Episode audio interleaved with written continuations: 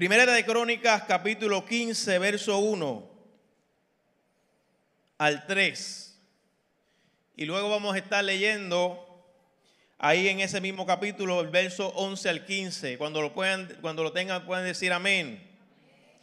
Dice la escritura con el nombre del, en el nombre del Padre, del Hijo y del Espíritu Santo. Amén. Hizo David también casas para sí en la ciudad de David y arregló un lugar para el arca de Dios y se levantó y le levantó una tienda.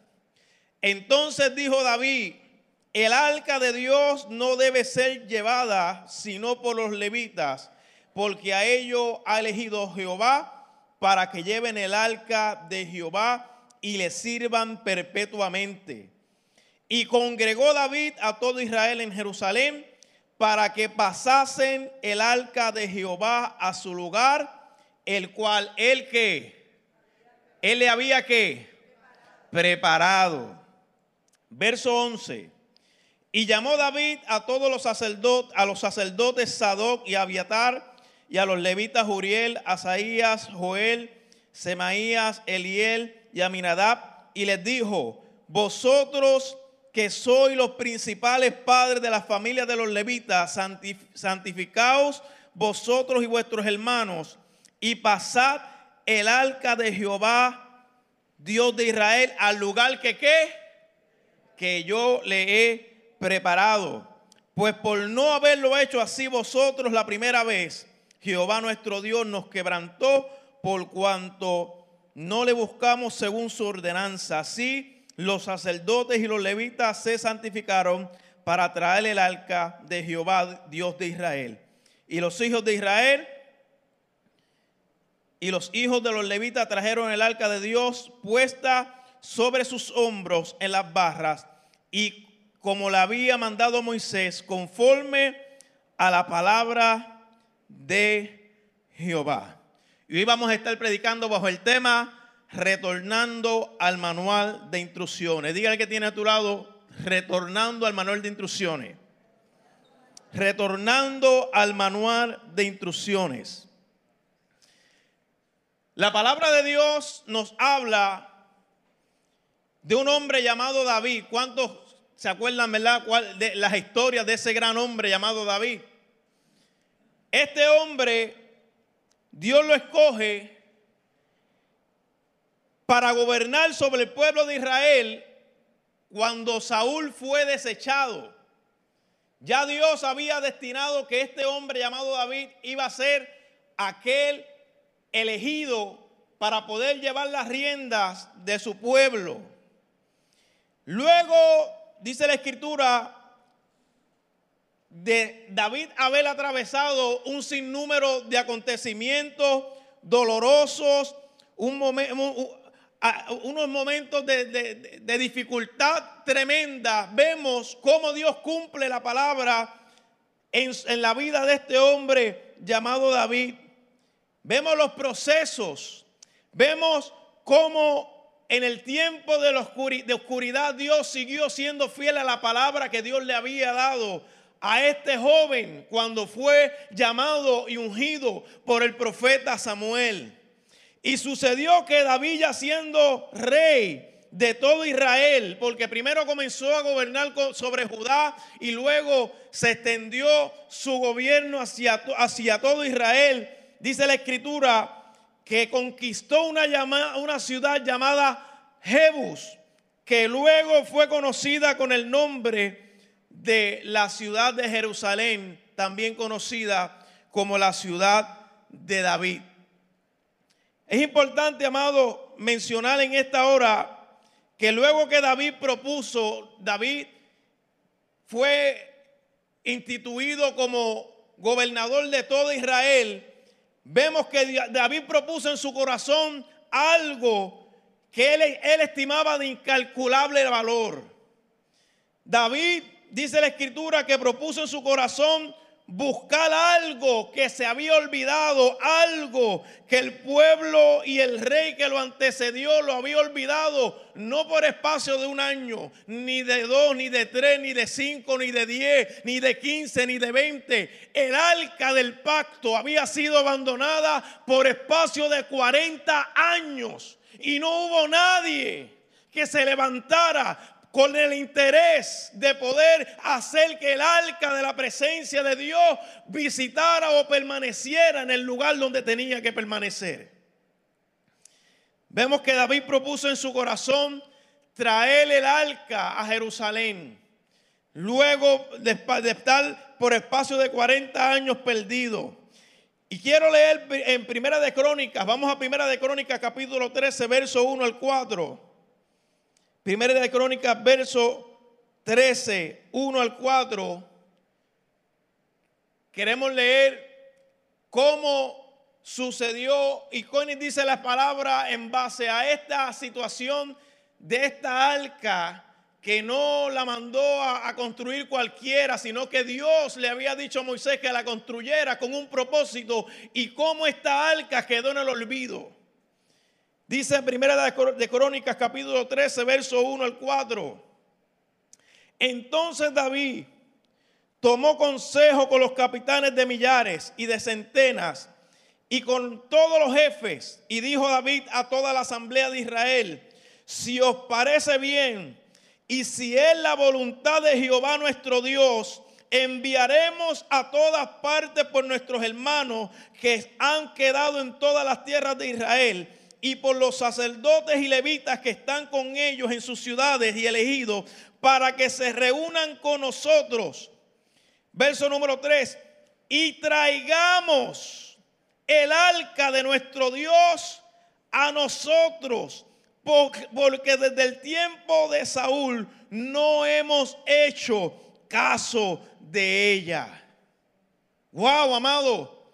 Desde el tiempo de Saúl no habían hecho caso de aquello que representaba algo que era de estimar, de, un valor que, era incalculable. Y la gente del tiempo de Saúl lo habían puesto como por nada. Se habían olvidado de todo lo que representaba aquella arca. Y yo no sé si eso usted le, crea algún tipo de, de reacción o algún tipo de sentimiento. Pero vemos que hoy día mucha gente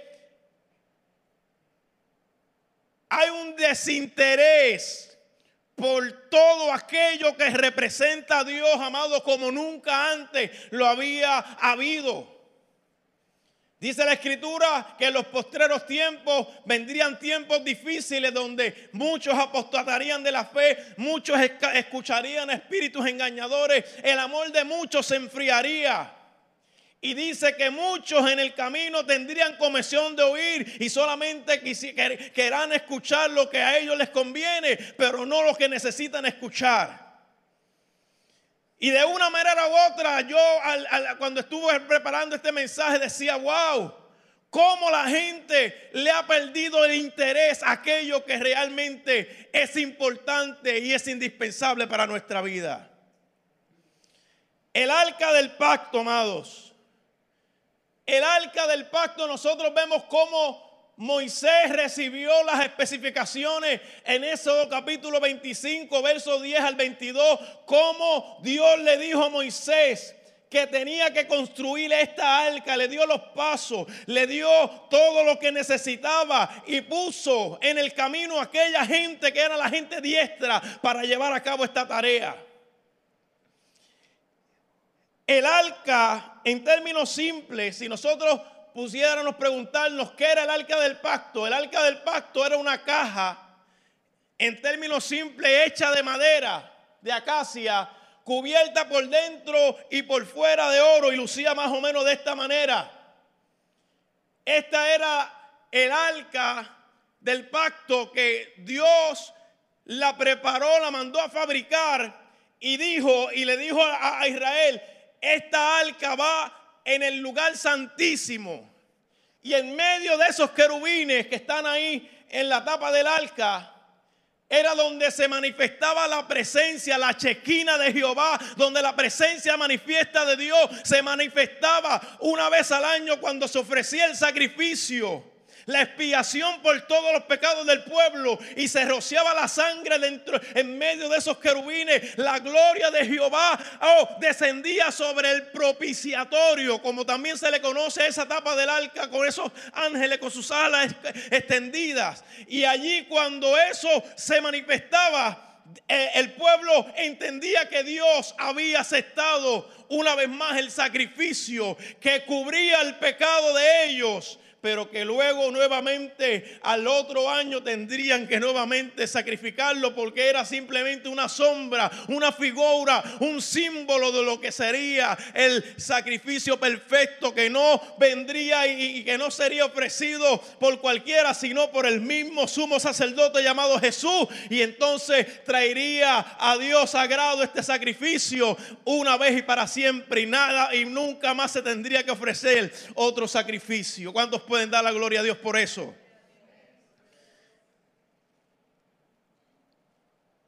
Es importante, mis amados, señalar y hacernos una pregunta. David primero lo coronaron rey de Judá. Luego lo coronaron luego rey de todo Israel. Y me llama la atención que antes de él comprarse unos caballos del año, antes de él coger y mandar a hacer un sinnúmero de mantos y un sinnúmero de coronas y un sinnúmero de lanzas y de, y de caballería y de, y de todas las cosas, todos los glamures que había para ese tiempo a los que reinaban. Él lo que le preocupaba era el arca. El arca. Tenemos que traer el arca. Tenemos que traer el arca. Está olvidada, pero ¿sabes qué? Yo le he preparado un lugar al arca.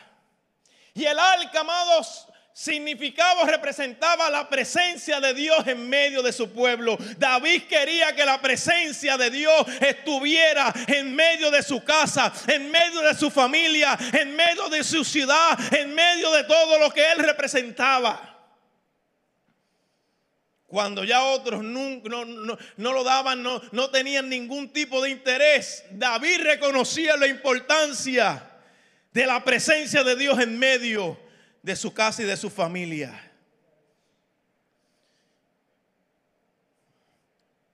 David anhelaba traer el arca. Ese fue su deseo. Ese era su anhelo. ¿Por qué David anhelaba traer el arca? Porque David entendía que si tenía la presencia de Dios en medio de él y en medio de su ciudad, tendría todo lo necesario para la vida. ¿Cuántos saben que cuando usted entiende que la presencia de Dios es tan importante, amado? Cuando usted entiende que la presencia de Dios es sumamente importante, usted hace lo que tenga que hacer, deja lo que tenga que dejar, ajusta lo que tenga que ajustar, porque usted sabe que sabe que sabe que la presencia de Dios es necesaria y sin ella usted no va a tener victoria. Sin ella usted no va a poder alcanzar todo aquello que Dios está dispuesto a darle a entregarle a su vida. El arca, la presencia de Dios. David sabía que esto representaba lo necesario y lo indispensable para poder vivir. David sabía que con la presencia de Dios en su vida él podía vencer todo obstáculo que se le presentara en el camino. Yo no sé usted, pero yo yo yo entiendo que cuando la presencia de Dios está en nuestra vida, amado, nosotros, dice el Pablo decía, el apóstol Pablo decía, como decíamos al principio, todo lo puedo en Cristo. Todo lo puedo cuando la presencia de Dios está en mí. Todo lo puedo cuando la presencia de Dios está en mi casa. Todo lo puedo cuando la presencia de Dios está en mi familia. Y hoy más que nunca necesitamos familias que estén llenos de la presencia de Dios. ¿Sabes qué, mi amado? Antes en el antiguo pacto, eso representaba el arca, eh, la presencia. El arca representaba la presencia. Hoy por hoy, usted y yo nos convertimos en arcas. Donde la gloria y la presencia del Señor está y habita en medio de nosotros. David estaba consciente de una verdad irrefutable. La presencia de Dios en nuestra vida garantiza nuestra victoria.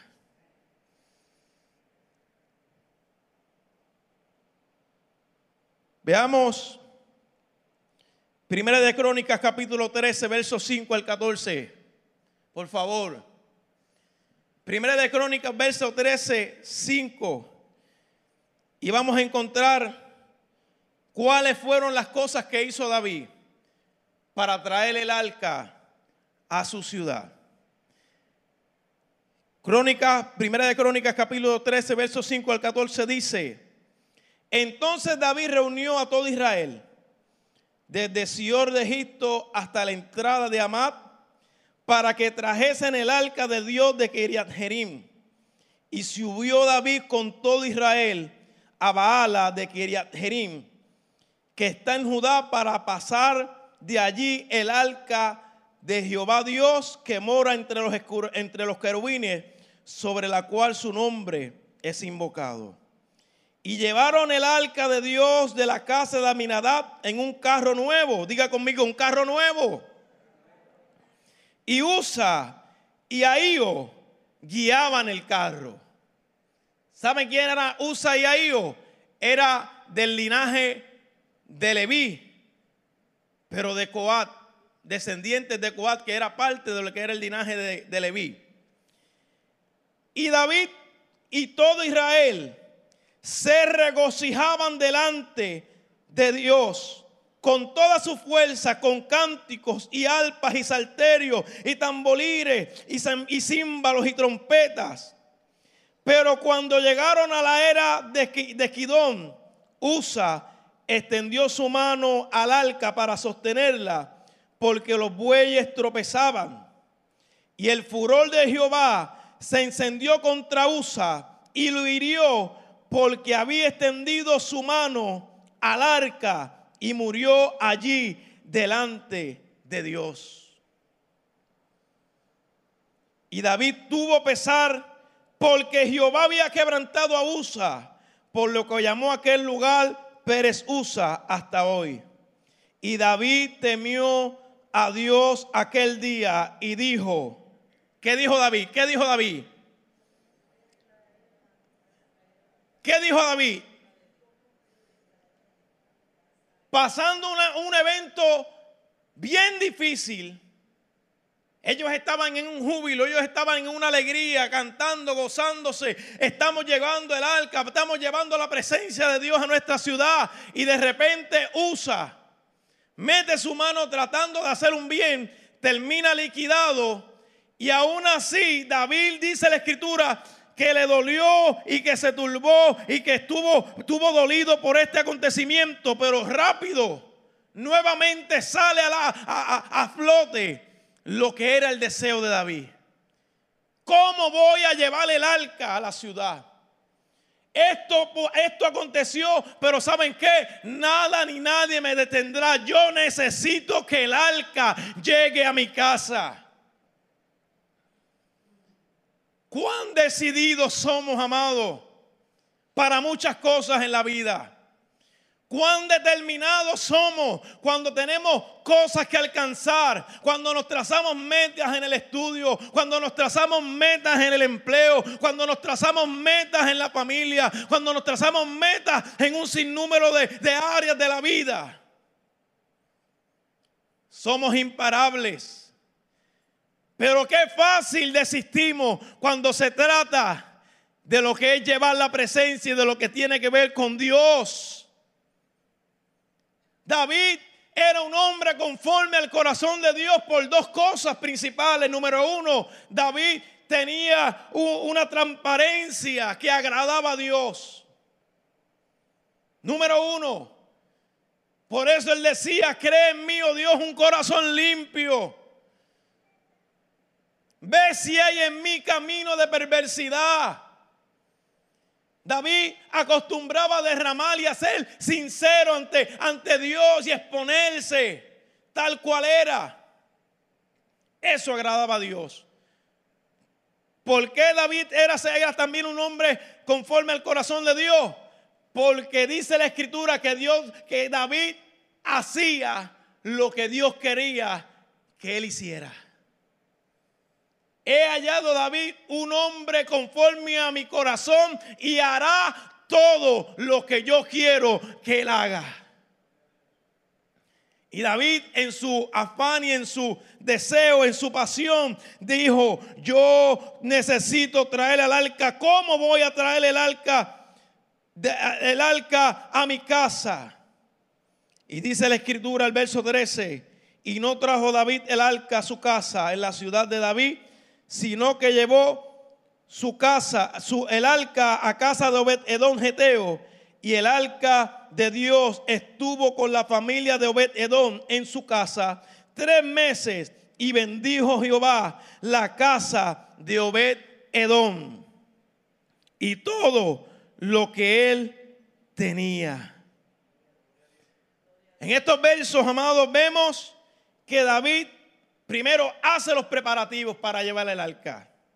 Vemos luego que él emprende el viaje y que en toda, en toda esa pasión, lamentablemente, Dios tiene que detenerlos. Porque las cosas que estaban realizando no eran según el modelo que Dios había establecido. Y a veces yo digo, Señor, ten piedad y ten misericordia de nosotros, porque tal vez muchas veces nosotros estamos en la euforia de hacer tantas cosas para Dios, gozando y demás. Pero la pregunta es, ¿estamos nosotros ajustando y viviendo conforme a lo que Él estableció en el manual?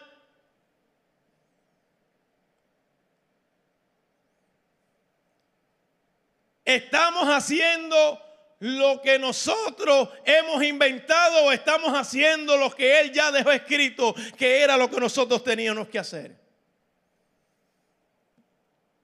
Téngame paciencia, ya estamos, no vamos a hacer extenso, pero usted se podrá preguntar, ¿y qué tiene que ver todo esto con este culto de esta noche dedicado a los matrimonios de la familia?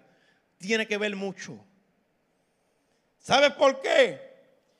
Porque no podemos servir a Jehová. Yo y mi casa no puedo servir a Jehová si yo no conozco cuáles son las instrucciones que ese Jehová me ha dicho para que mi casa y mi familia sean bendecidas. El yo servir a Jehová y yo y mi casa servir a Jehová no se da en un vacío. Tiene que haber una plataforma para que eso se haga una realidad y haya bendición cuando servimos a Jehová. Obed Edom, de una manera que tal vez él ni había planificado, fue beneficiado porque no pudieron llevar el arca a Jerusalén, la dejaron por un tiempito en casa Obed Edom y dice la escritura que toda la casa de Obed Edom fue bendecida porque allí estaba la presencia de Jehová. Y te quiero decir en esta noche, cuando la presencia de Dios, amado, reside en un individuo, yo tengo que decirte que tiene que haber transformación. Cuando la presencia de Jehová reside en un matrimonio, hay restauración y hay prosperidad integral. Hay bendición cuando la presencia de Jehová está sobre un matrimonio. Todo lo que la presencia de Dios toca, amado, no se puede quedar igual. Algo tiene que cambiar, algo tiene que florecer, algo tiene que experimentar cambios drásticos cuando la presencia del Señor se hace manifiesto. Cuando la presencia de Dios, amado, está en una familia, hay salvación, hay propósito, hay destino y las puertas del infierno no pueden prevalecer contra una familia que tiene a Jehová como el centro de su casa, como el centro de todo su ser.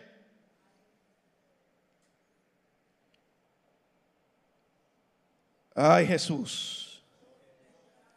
Yo no sé si usted me está entendiendo en esta hora, pero yo tengo que decirle y le tengo noticias David no se conformó con esa mala experiencia. David dijo, ¿sabes qué? Fracasamos en el primer intento, pero ¿sabes qué? Vamos para el segundo. Fracasamos en el primer intento, pero ¿sabes qué? Yo no soy de los que retrocedo, yo soy de los que tengo fe para preservación del alma. Yo lo voy a intentar nuevamente.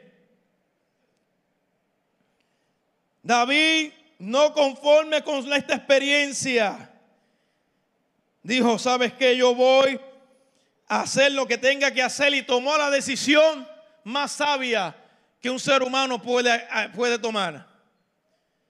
Dijo, lo voy a hacer, pero voy a estudiar, voy a ver qué pasó. ¿Por qué no pudimos en el primer momento realizarlo?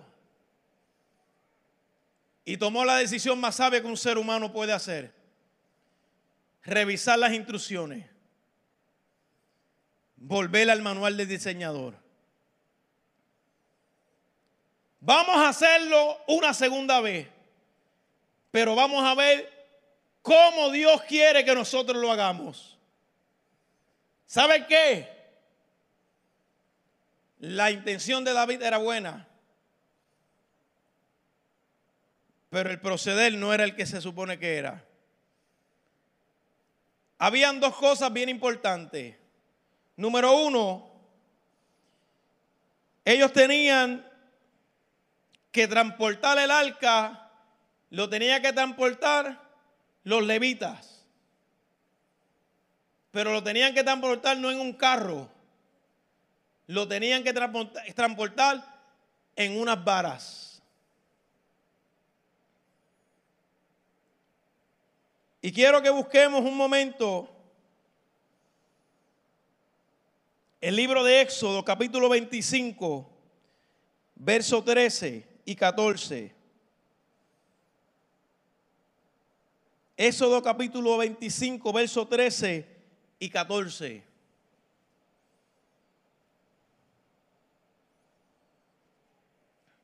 Ahí están las instrucciones de Dios. Ahí está el diseño, ahí está el modelo. Cómo Dios había dicho que el arca, que la presencia tenía que ser transportada. Éxodo capítulo 25, verso 13 al 14. Dios, dándole instrucciones a Moisés, le dice, harás unas varas de madera de acacia las cuales cubrirás de oro. Y meterás las varas por los anillos. En cada extremo de esta caja o de, que estaba cubierta de, madera de casa de oro, en cada uno de los extremos habían unos anillos que eran para atravesar la vara, una vara de un lado a otro, en el lado izquierdo, en el lado derecho, y había entonces los levitas, dos tenían que cogerlas por un lado, ponérselas al hombro, y dos tenían que venir por este lado y ponérselas al hombro, y así era que Dios había establecido que se transportaba el arca del pacto, a donde quiera que fueran. Pero al principio no lo hicieron así. La pregunta es, ¿por qué?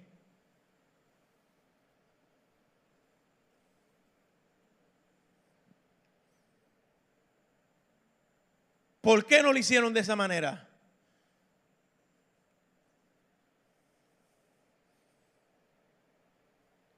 Cuarenta años había estado abandonada el arca del pacto.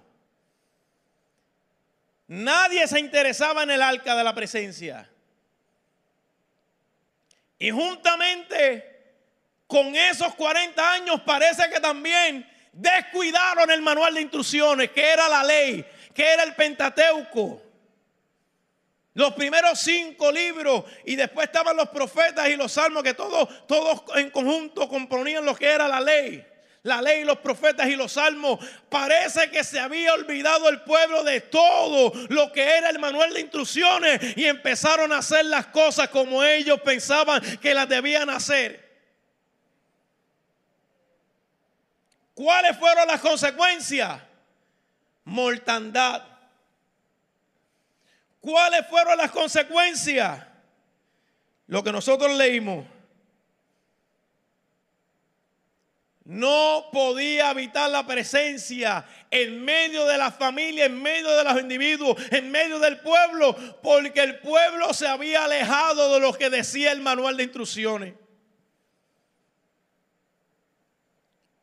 Y hoy te tengo noticia. El ser humano, como, al igual que David, aquella gente hoy día, y entre ellos muchos creyentes, estamos en un momento donde nos hemos olvidado de cuáles son los medios establecidos por el Creador para que haya bendición en nuestra casa. Hello, hay alguien aquí. No me dejen solo.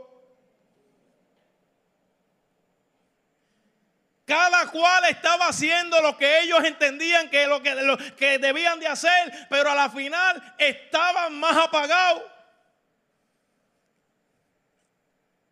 que los switches en María.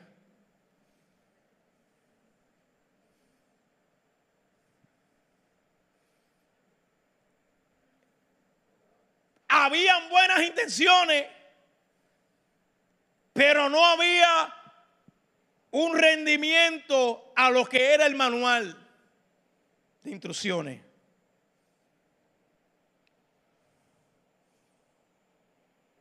¿Será eso lo que pasa? Porque muchas familias, aún familias que están en el Señor y que se supone que estén eh, ya en un, están en escasez, están en mortandad, no hay vida, necesitan que la vida de Dios, que el soplo de Dios los inunde, porque no hay algo que evidencie que la presencia de Dios está ahí y que están eh, eh, emulando lo que es la vida del maestro.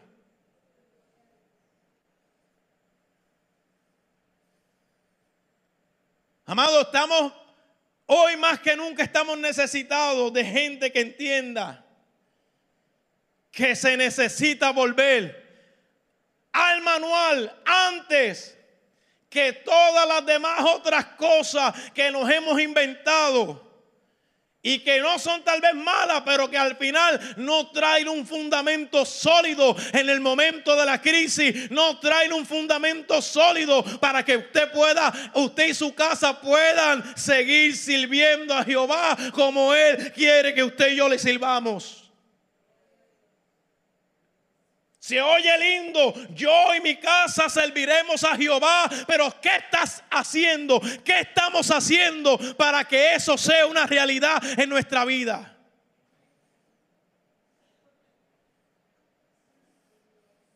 Si cuando solamente traemos el manual y lo leemos y lo vemos, es cuando venimos al templo. Ay, ay, diga que tiene a tu lado. Yo espero que Él espera que tú lo sigas amando.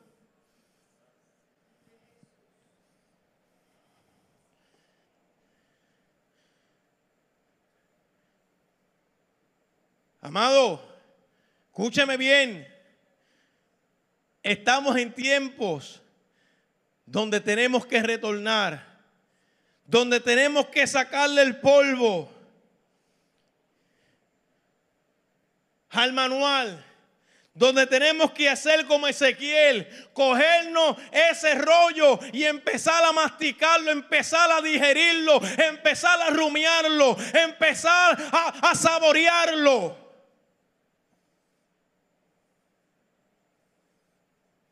Qué fácil se nos hace hablar de Kawhi Leonard y de eh, eh, Curry y de este otro y de la noticia de que los cogieron los federales y lo que pasó allá, aquí y allá y nos envolvemos y demás, pero esa misma pasión no la vemos cuando se refiere a lo que es el Señor y lo que es el manual de sus instrucciones, amado.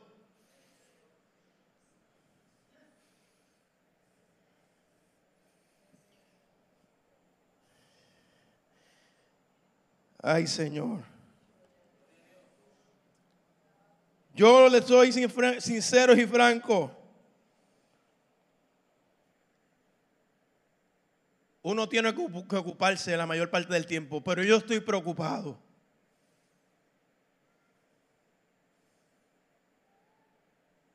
Estoy preocupado. Dale a la gente concierto, dale a la gente entretenimiento, dale a la gente todas las demás cosas.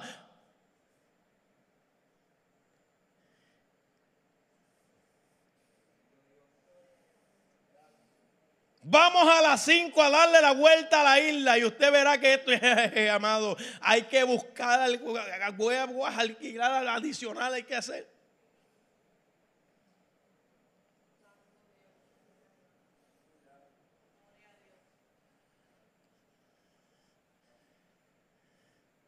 Pero en agosto empezamos los estudios los viernes.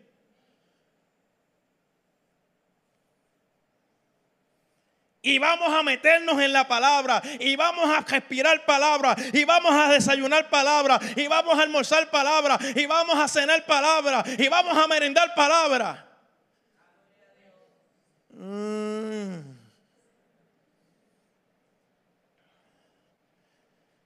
Hoy hay estudio.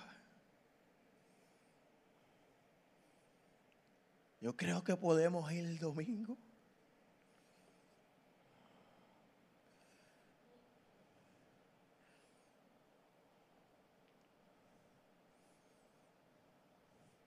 Yo y mi casa serviremos a Jehová. ¿Usted sabe qué es esa palabra servicio?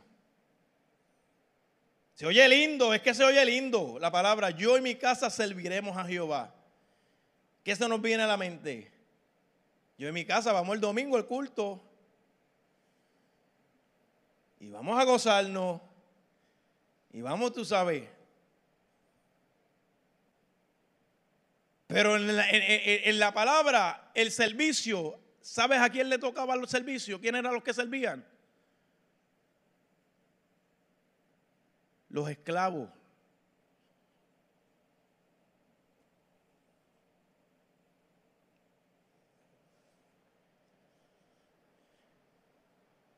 Cuando usted dice, yo y mi casa serviremos a Jehová, si usted ya está sirviendo, gloria a Dios. Y si está orando por aquellos que servirán, gloria a Dios. Pero al final, el, el mensaje principal es, yo y mi casa nos haremos esclavos del Señor. Uy, esclavo. Ah, lo que pasa es que usted está relacionando la palabra esclavitud con los africanos allá, los maltratos, la guerra civil de allá de, del 1800, donde habrán Lincoln, no, no. Pero nosotros, dice la Escritura, que nosotros venimos a Cristo y Cristo nos compra por un precio y venimos a ser esclavos, pero esclavos por amor y de un amo que no maltrata, que no agrede, que no denigra, sino de un amo que nos ama tanto que aún siendo Él el Señor, el Curios, Dios su vida por los duelos, que es la palabra griega para siervo, que es traducida mayormente o, de, de una manera más perfecta como esclavo. Y la pregunta que debemos hacer ya, porque ya estoy terminando, ¿realmente entendemos lo que significa yo y mi casa serviremos a Jehová?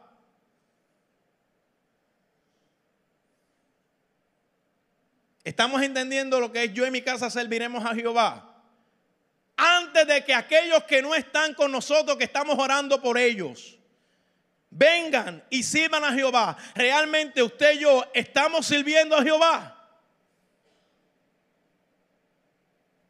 con todas las connotaciones que envuelve lo que significa servir, que somos siervos y Él es nuestro amo, Él, él es nuestro dueño.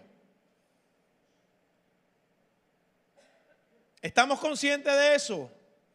¿O simplemente es algo que, suena bonito? Si afirmamos que somos sus siervos y no obedecemos sus palabras, el mismo manual de instrucciones nos dice que Jesús tiene unas palabras para nosotros. Jesús dijo unas palabras para aquellos que dicen que son que él es su Señor. Mateo Lucas capítulo 6 verso 46 dice, ¿por qué me llamas Señor, Señor? Y no haces lo que yo te digo.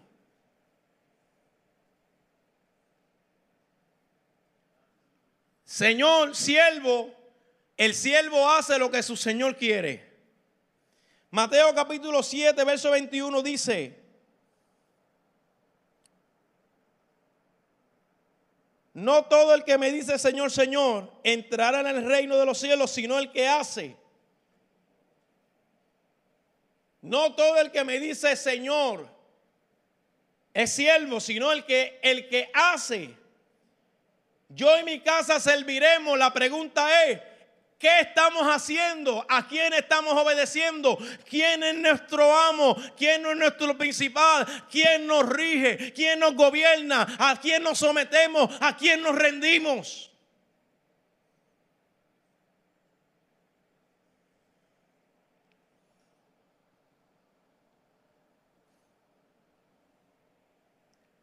Para poder llegar a ese al cumplimiento de esa palabra, yo en mi casa serviremos a Jehová. Es necesario que atendamos y que retornemos una vez más al manual. La presencia está en nosotros. Somos ahora el templo. En el nuevo pacto nosotros somos el templo. Usted es el templo. Nosotros tenemos la presencia dentro. Ahora lo que tenemos que ver es, estamos obedeciendo el manual que nos dejaron. ¿Para quién estamos viviendo? ¿Qué estamos haciendo? ¿Cuál es nuestro norte? ¿Cuál es nuestra pasión? ¿Qué realmente nos motiva? ¿Qué realmente nos mueve? ¿Cómo es nuestra vida? ¿Realmente estamos compenetrados con aquel que es nuestro Señor o simplemente estamos en la superficie? Somos gente que estamos aferrados y contribuyendo o somos gente que solamente colaboramos.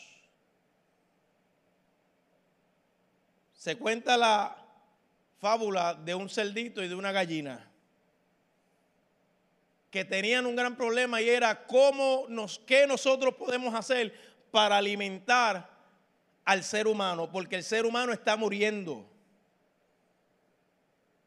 Y la gallina pensando y pensando y dijo en un momento dado, wow, se me ocurre una brillante idea y le dijo al cerdito, vamos a hacer algo, ya yo tengo la solución para ayudar a la humanidad. Yo voy a poner huevo para que todo el mundo pueda comer tortilla, pueda comer el huevo frito, pueda, pueda hacer revoltillo, pueda hacer todas las cosas que, que pastelones con huevo, todo lo que bueno. Y de esa manera yo voy a, a contribuir para que el ser humano tenga comida. Y le dijo al cerdito, y sabes qué, yo voy a poner los huevos y tú vas a poner el jamón.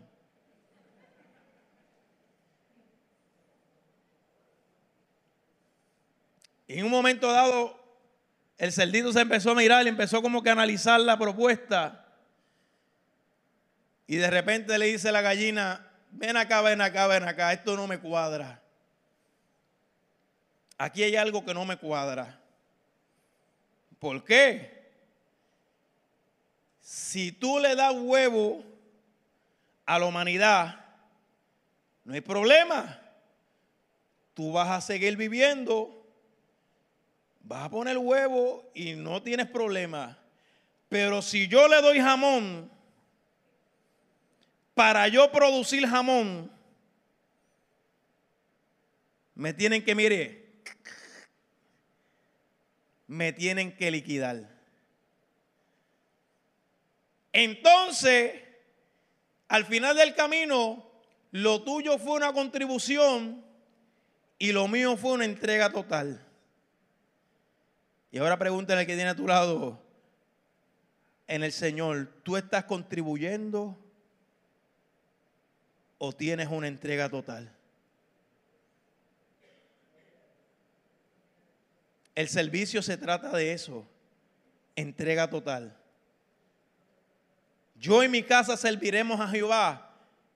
Es yo y mi casa. Y si mi casa todavía no está, yo, mire, mire, mire, dice un refrán por ahí, se oye bien feo, se oye feo, se oye feo, se oye feo. Dicen que el que se pone adelante, cuando uno dice yo primero y después el burro adelante, ¿verdad? Eh, eh, eh, se oye feito eso. Pero a Josué no le importó eso. Josué dijo, yo, yo asumo la responsabilidad y yo voy a hacer mi parte, yo voy a servir, yo me voy a hacer esclavo del Señor. Yo voy a obedecer a, a, Moisés. Dios le dio una vara a Moisés, pero a Josué le dio un libro. Y le dijo, este libro no se debe apartar de tu boca ni de tu mente. Meditarás en él de día y de noche y lo escribirás en los dinteles y lo hablarás a tus hijos. En otras palabras, tú tienes que aferrarte al manual de instrucciones para que entonces tu descendencia y tu familia sea bendecida.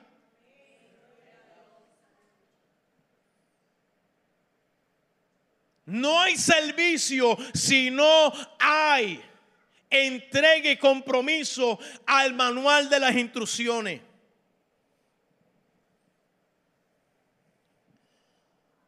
Dios nos llama iglesia. Dios nos convoca. ¿Sabes qué me gozo? Ya Dios ha trazado la ruta por nuestros pastores en este lugar hay una convocación del Espíritu que está diciendo es tiempo de retornar a la palabra, es tiempo de tener pasión por la palabra, es tiempo de regresar al fundamento de la palabra, es tiempo de hacer la palabra, ponerla en el estandarte que se merece la palabra.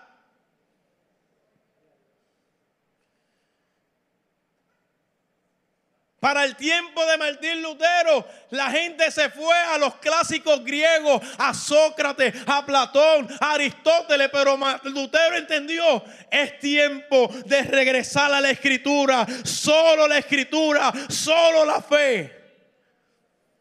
La reforma se levantó precisamente en ese fundamento, en retornar a la palabra. Mientras David hizo lo que quiso hacer, pero fuera apartado del manual, hubo mortandad y no hubo bendición en su casa, en su familia, ni en su matrimonio, ni en su nación, ni en su pueblo. Tan pronto regresó a la palabra y encontró el arca lo carga los levitas. Tienen que hacerlo con unas varas. Tienen que ponérsela y tienen que cargarlas en sus hombros. David dijo, wow, aquí está. Es el manual lo que tengo que aplicar a mi vida. Porque si aplico el manual, la presencia de Jehová vendrá y hará morada en Jerusalén y en mi casa.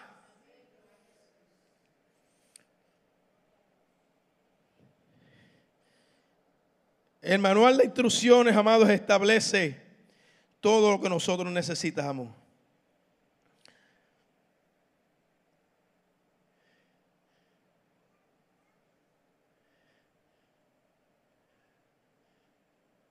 ¿Por qué necesitamos volver al manual de, de, instrucciones?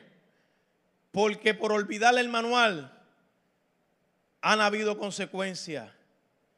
Habrán consecuencias si no regresamos nuevamente a la fuente de la palabra.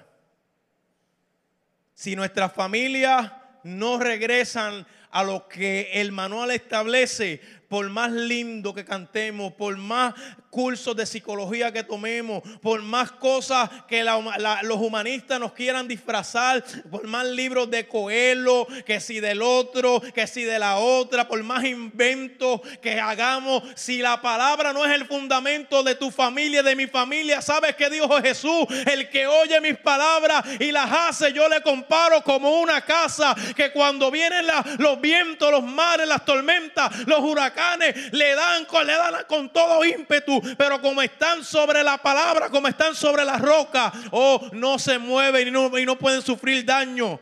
Pero el que no oye ni escucha mi palabra, el que no se deja dirigir por el manual. Las horas, las olas darán contra esa casa. Los vientos darán contra esa casa. ¿Y sabe qué va a pasar? Esa casa se va a derrumbar. ¿Sabe qué va a pasar? Esa familia se va a destruir. Así que si usted no tiene el hábito de empezar nuevamente a regresar al manual de instrucciones, le doy un consejo, hoy empiece a hacer el hábito.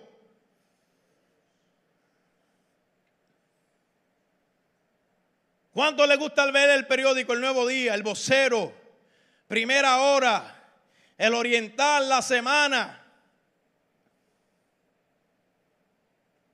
Hay gente que se lo ha dado de arrabo al cabo y no, está, y no estoy diciendo que es malo porque uno tiene que estar actualizado.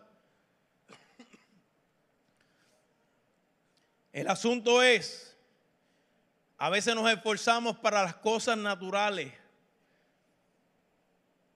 pero lo, para lo que es de nuestra bendición, nos justificamos muy fácil. Es que a mí no me gusta leer.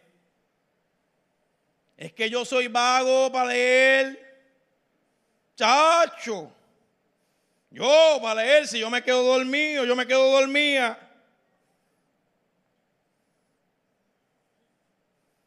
¿Y qué hacemos?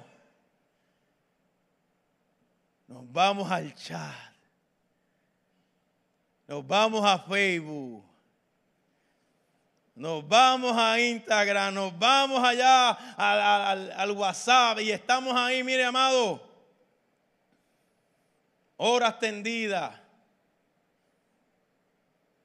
Y tenemos el Salmo 23 en la palabra abierto en la coqueta.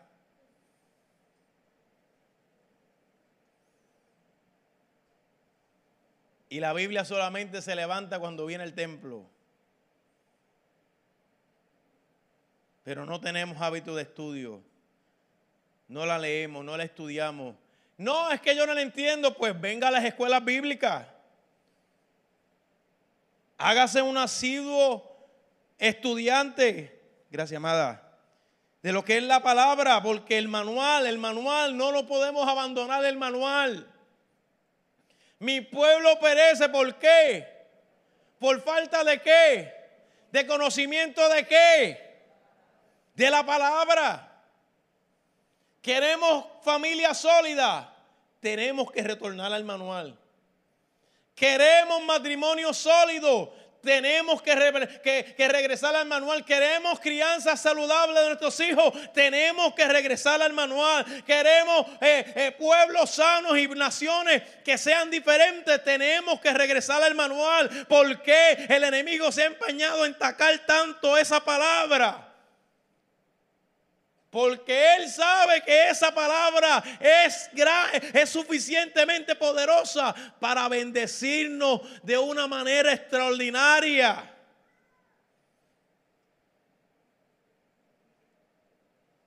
Escuchaba en estos días un preso misionero que lo metieron preso por predicar el Evangelio y no tenía ni, un, ni, una sola página de la Biblia, pero era un estudioso de la escritura y todo ese tiempo que pasó, más de ocho años preso, no tenía una Biblia, pero tenía el Espíritu que le acordaba toda la palabra que en una ocasión había escuchado y allí era de bendición a toda aquella gente sin tener una sola página de la palabra, pero tenía el manual metido por dentro y bendijo aún en los momentos más difíciles de su vida. Era un ente de bendición a todo el que le rodeaba.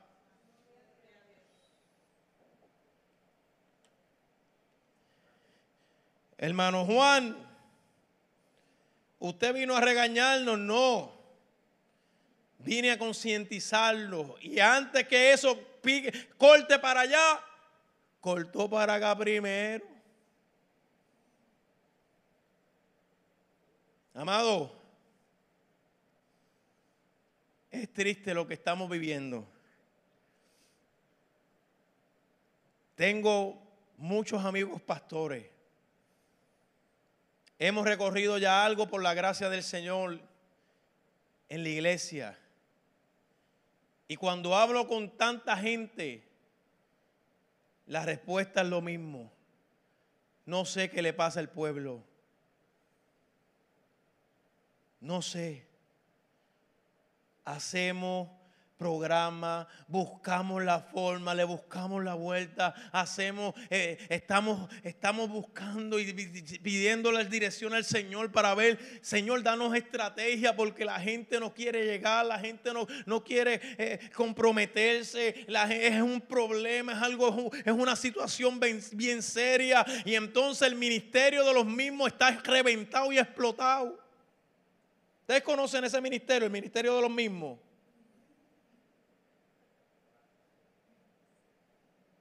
Los que siempre están, aquí estamos. Y entonces, esos son los que salen reventados. Pero Dios tiene vacante. Mire, mire, mire, amado, escúcheme, mire, escúcheme. Mire, míreme para acá, como decía el pastor y pastor. Qué interesante que cuando Jesús veía a las multitudes como ovejas que no tenían pastor, Él no mandó a orar por las ovejas, por los que se perdían. Nosotros nos pasamos orando por quién? Por los perdidos. ¿Y está mal eso? No, no está mal.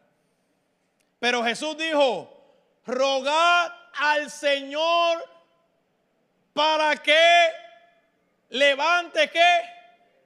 Obreros. Y nosotros nos pasamos orando por quién? Y no está mal, es parte de nuestra responsabilidad, pero el Señor entendió desde un, desde un inicio que la situación está en los obreros. Hay mucha miel, hay mucho trabajo en el Señor. Hay mucho que hacer. Hay, amado, hay vacantes. Pastor, hay vacantes en la casa. Hay vacantes en la obra. Si usted supiera el dolor de cabeza que pasan los pastores y los líderes,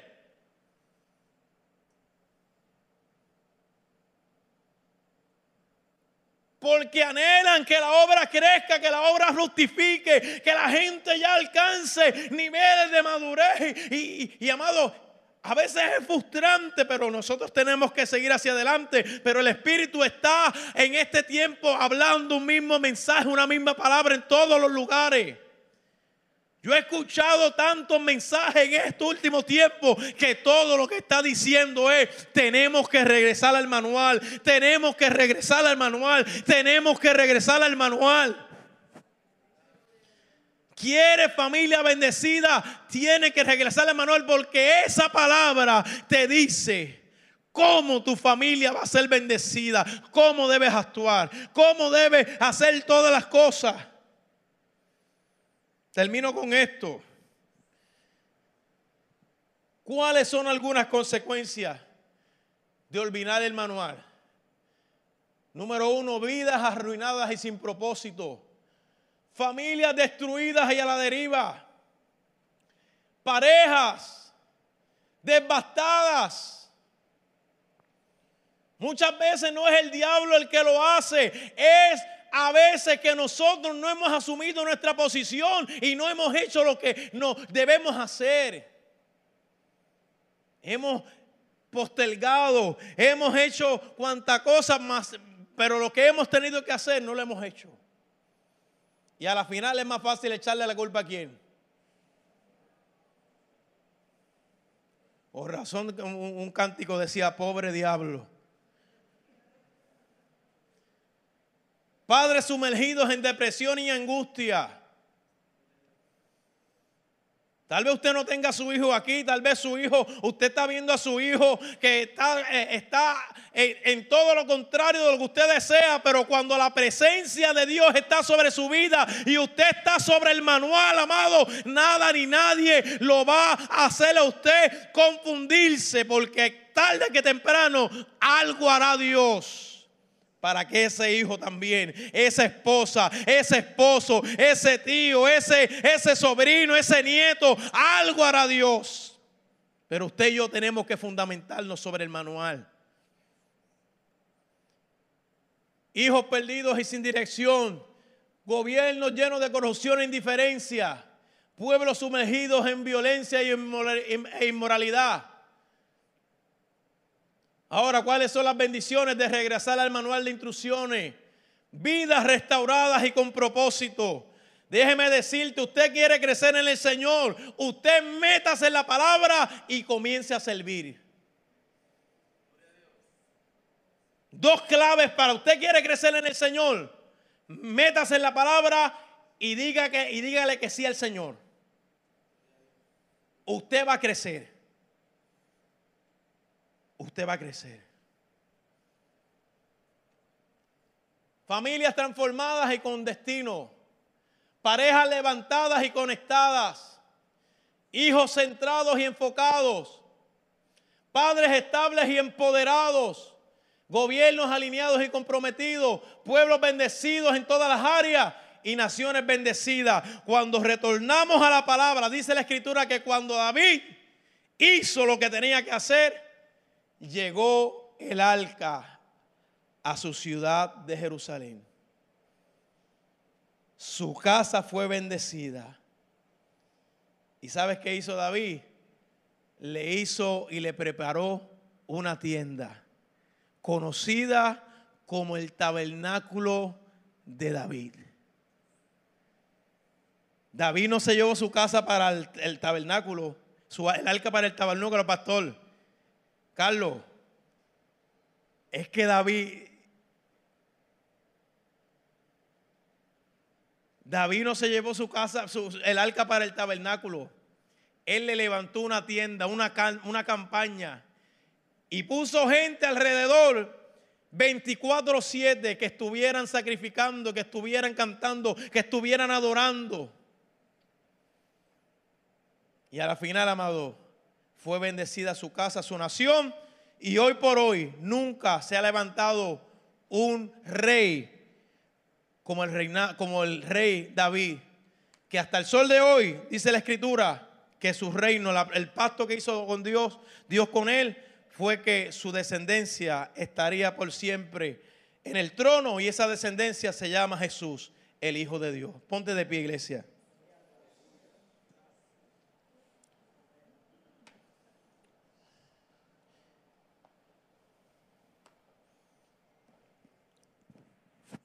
Si usted pasó por alto todo lo que le dije aquí en esta presentación, pero se llevó en su corazón que es momento de usted meterse en la palabra y usted hacerse un fiel alumno de lo que es la palabra, los estudios y todo lo que va a comenzar aquí, que está, pero que en agosto viene con más fuerza. Yo le digo, amado, la bendición va a ser sobre abundante. No va a estar no va a venir la bendición a expensa de lucha, de reto. Eso ya está por default. Cristo lo dijo, en el mundo van a tener la aflicción. No, no. Eso está por default. Siempre tendremos oposición, pero ¿saben qué? Él dijo, confiad, yo he vencido al mundo. Hoy, hoy ruego a Dios que algo se levante, que su espíritu tome vida, que algo se levante dentro de usted y diga, hoy me voy a hacer un seguidor del manual, hoy voy a retornar al manual. Hoy voy a, a, como David hizo, voy a, indagar, voy a, a buscar. ¿Por qué las cosas tal vez no me han funcionado y he intentado una y otra y otra y otra?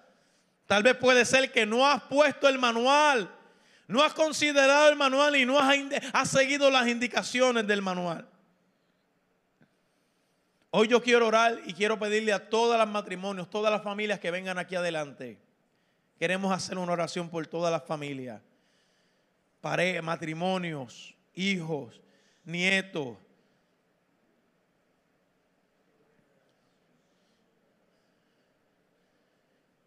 Dice la escritura que donde cuando el pecado abundó, sobreabundó la gracia. Y aunque las cosas en lo, en lo natural están difíciles, y hay apatía, y hay conformismo, y hay pereza, hay desánimo, hay muchas cosas que han invadido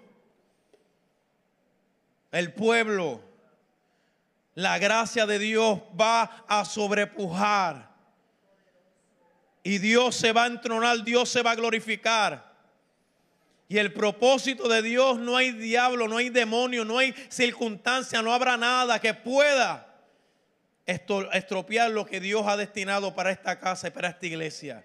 Y usted es parte de esta casa, de esta iglesia.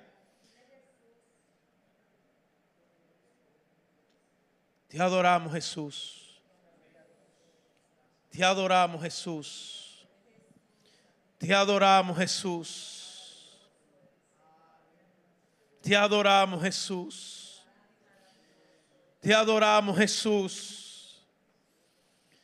Te adoramos Jesús. Aquí estamos, Dios. Aquí estamos, Dios. Llegue ahí delante de la presencia del Todopoderoso. Presente ahí su casa, su familia, su matrimonio. Indague en lo profundo de su interior. Busque ahí en lo, en lo más íntimo Hable con Dios. Y dígale, Señor, aquí estoy.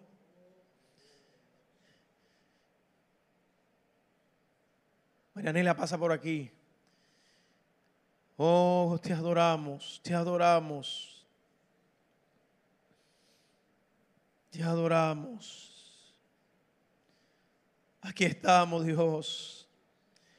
Aquí estamos, aquí estamos, Señor. Solo tú conoces, Señor, nuestros corazones, nuestros anhelos. Solo tú, Señor, conoces nuestro despertar, nuestro levantar, todo lo que somos. Venimos a ti, Señor, como familia, Señor. Gente que anhelamos tu presencia y que anhelamos, Señor, hacer lo que tú quieres que hagamos. Espíritu Santo, Espíritu de Dios, arrópanos. Espíritu Santo, aquí estamos. Queremos darle importancia a lo que tú, Señor, le das importancia. Queremos, Señor, retornar a lo que es, Señor, indispensable, que es tu palabra. Queremos, Señor, despierta, despierta los corazones.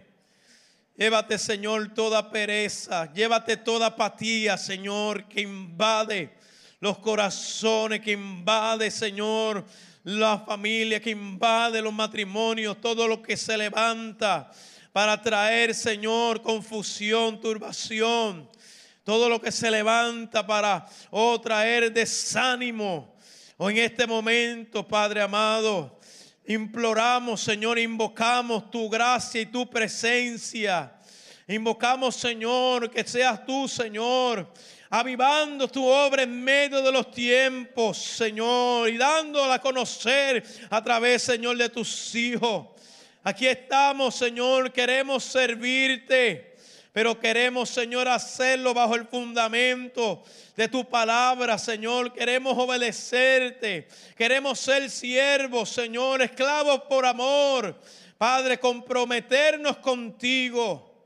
No queremos, Señor, solamente ser contribuidores, sino estar, Señor, en entrega, ser gente que esté en entrega, en compromiso contigo. Oh, taramanso malemastima que lua manso rebequema. Y caramanso vale mastora masteria manso rebelu basteia. Y caranso rebelu basteno tu cansolea tu ania shentaramasoa. Irra canto le nastoro ababastia mamansoria blo astiria non tua mia. Y manso rebecoma limas tua valia tonsa rebecoa. Y caramanso rebecoma she tuluatea no astua. Ei caramanso lian toluanos tu. Amama suima sen corema sorobua ken tu anostiria. Y caramashatarabastora masturia nansarabaquema. Y carabastoria mansa libaqueria manso rebeshenta. Istarabanso catoria manso rebelus tarabashema. Espíritu Santo, Espíritu Santo, Espíritu Santo, Espíritu Santo. Espíritu Santo, Espíritu Santo, Espíritu Santo. En este momento, Señor, clamamos por cada familia, por cada miembro de las familias de esta casa. Padre, en el nombre de Jesús.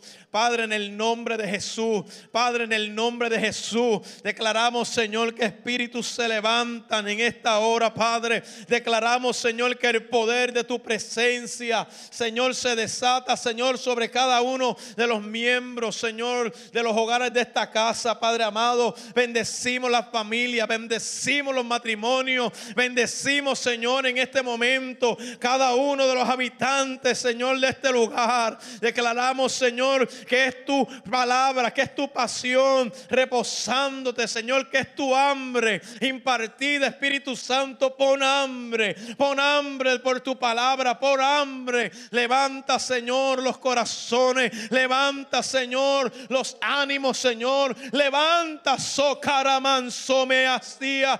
Oh Espíritu Santo, fluye de manera especial con unción y fuego y poder, Señor, que se derrita, que se, que se vaya, Señor, todo aquello que ha venido a querer, Señor, poner una iglesia pasiva o a querer, Señor, entorpecer tu obra. Padre, en este momento, en el nombre de Jesús, declaramos que el poder, que el fuego de tu palabra, que es como martillo que quebranta la peña, oh Señor, invade los corazones. Declaramos, Señor, que el poder de tu presencia se manifiesta sobre cada uno de las familias de este lugar.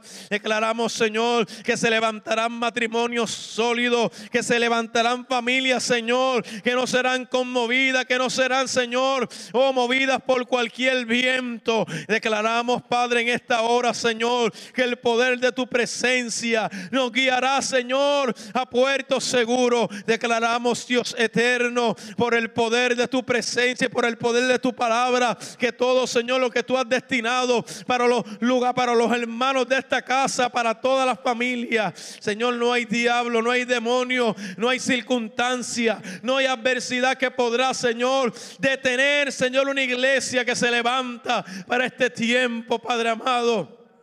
Declaramos, Señor, en este momento un hambre, un hambre, nace un hambre, Señor, nace hambre por tu palabra. Oh, que nace, Señor, un hambre por retornar al manual de instrucciones, Padre amado, en el nombre de Jesús. Declaramos que todo aquel que necesita, Señor, hacer hábitos de lectura en este momento tú los ayudas, Señor. En este momento tu presencia y tu espíritu nos habilita, Señor, para ir a otro nivel de entrega, para otro nivel de compromiso. En el nombre de Jesús, en el nombre de Jesús, en el nombre de Jesús. Y seremos, Señor, oh, el pueblo del libro, el pueblo, Señor, que está, Señor, destinado a vencer en ti por el poder de tu palabra. Padre.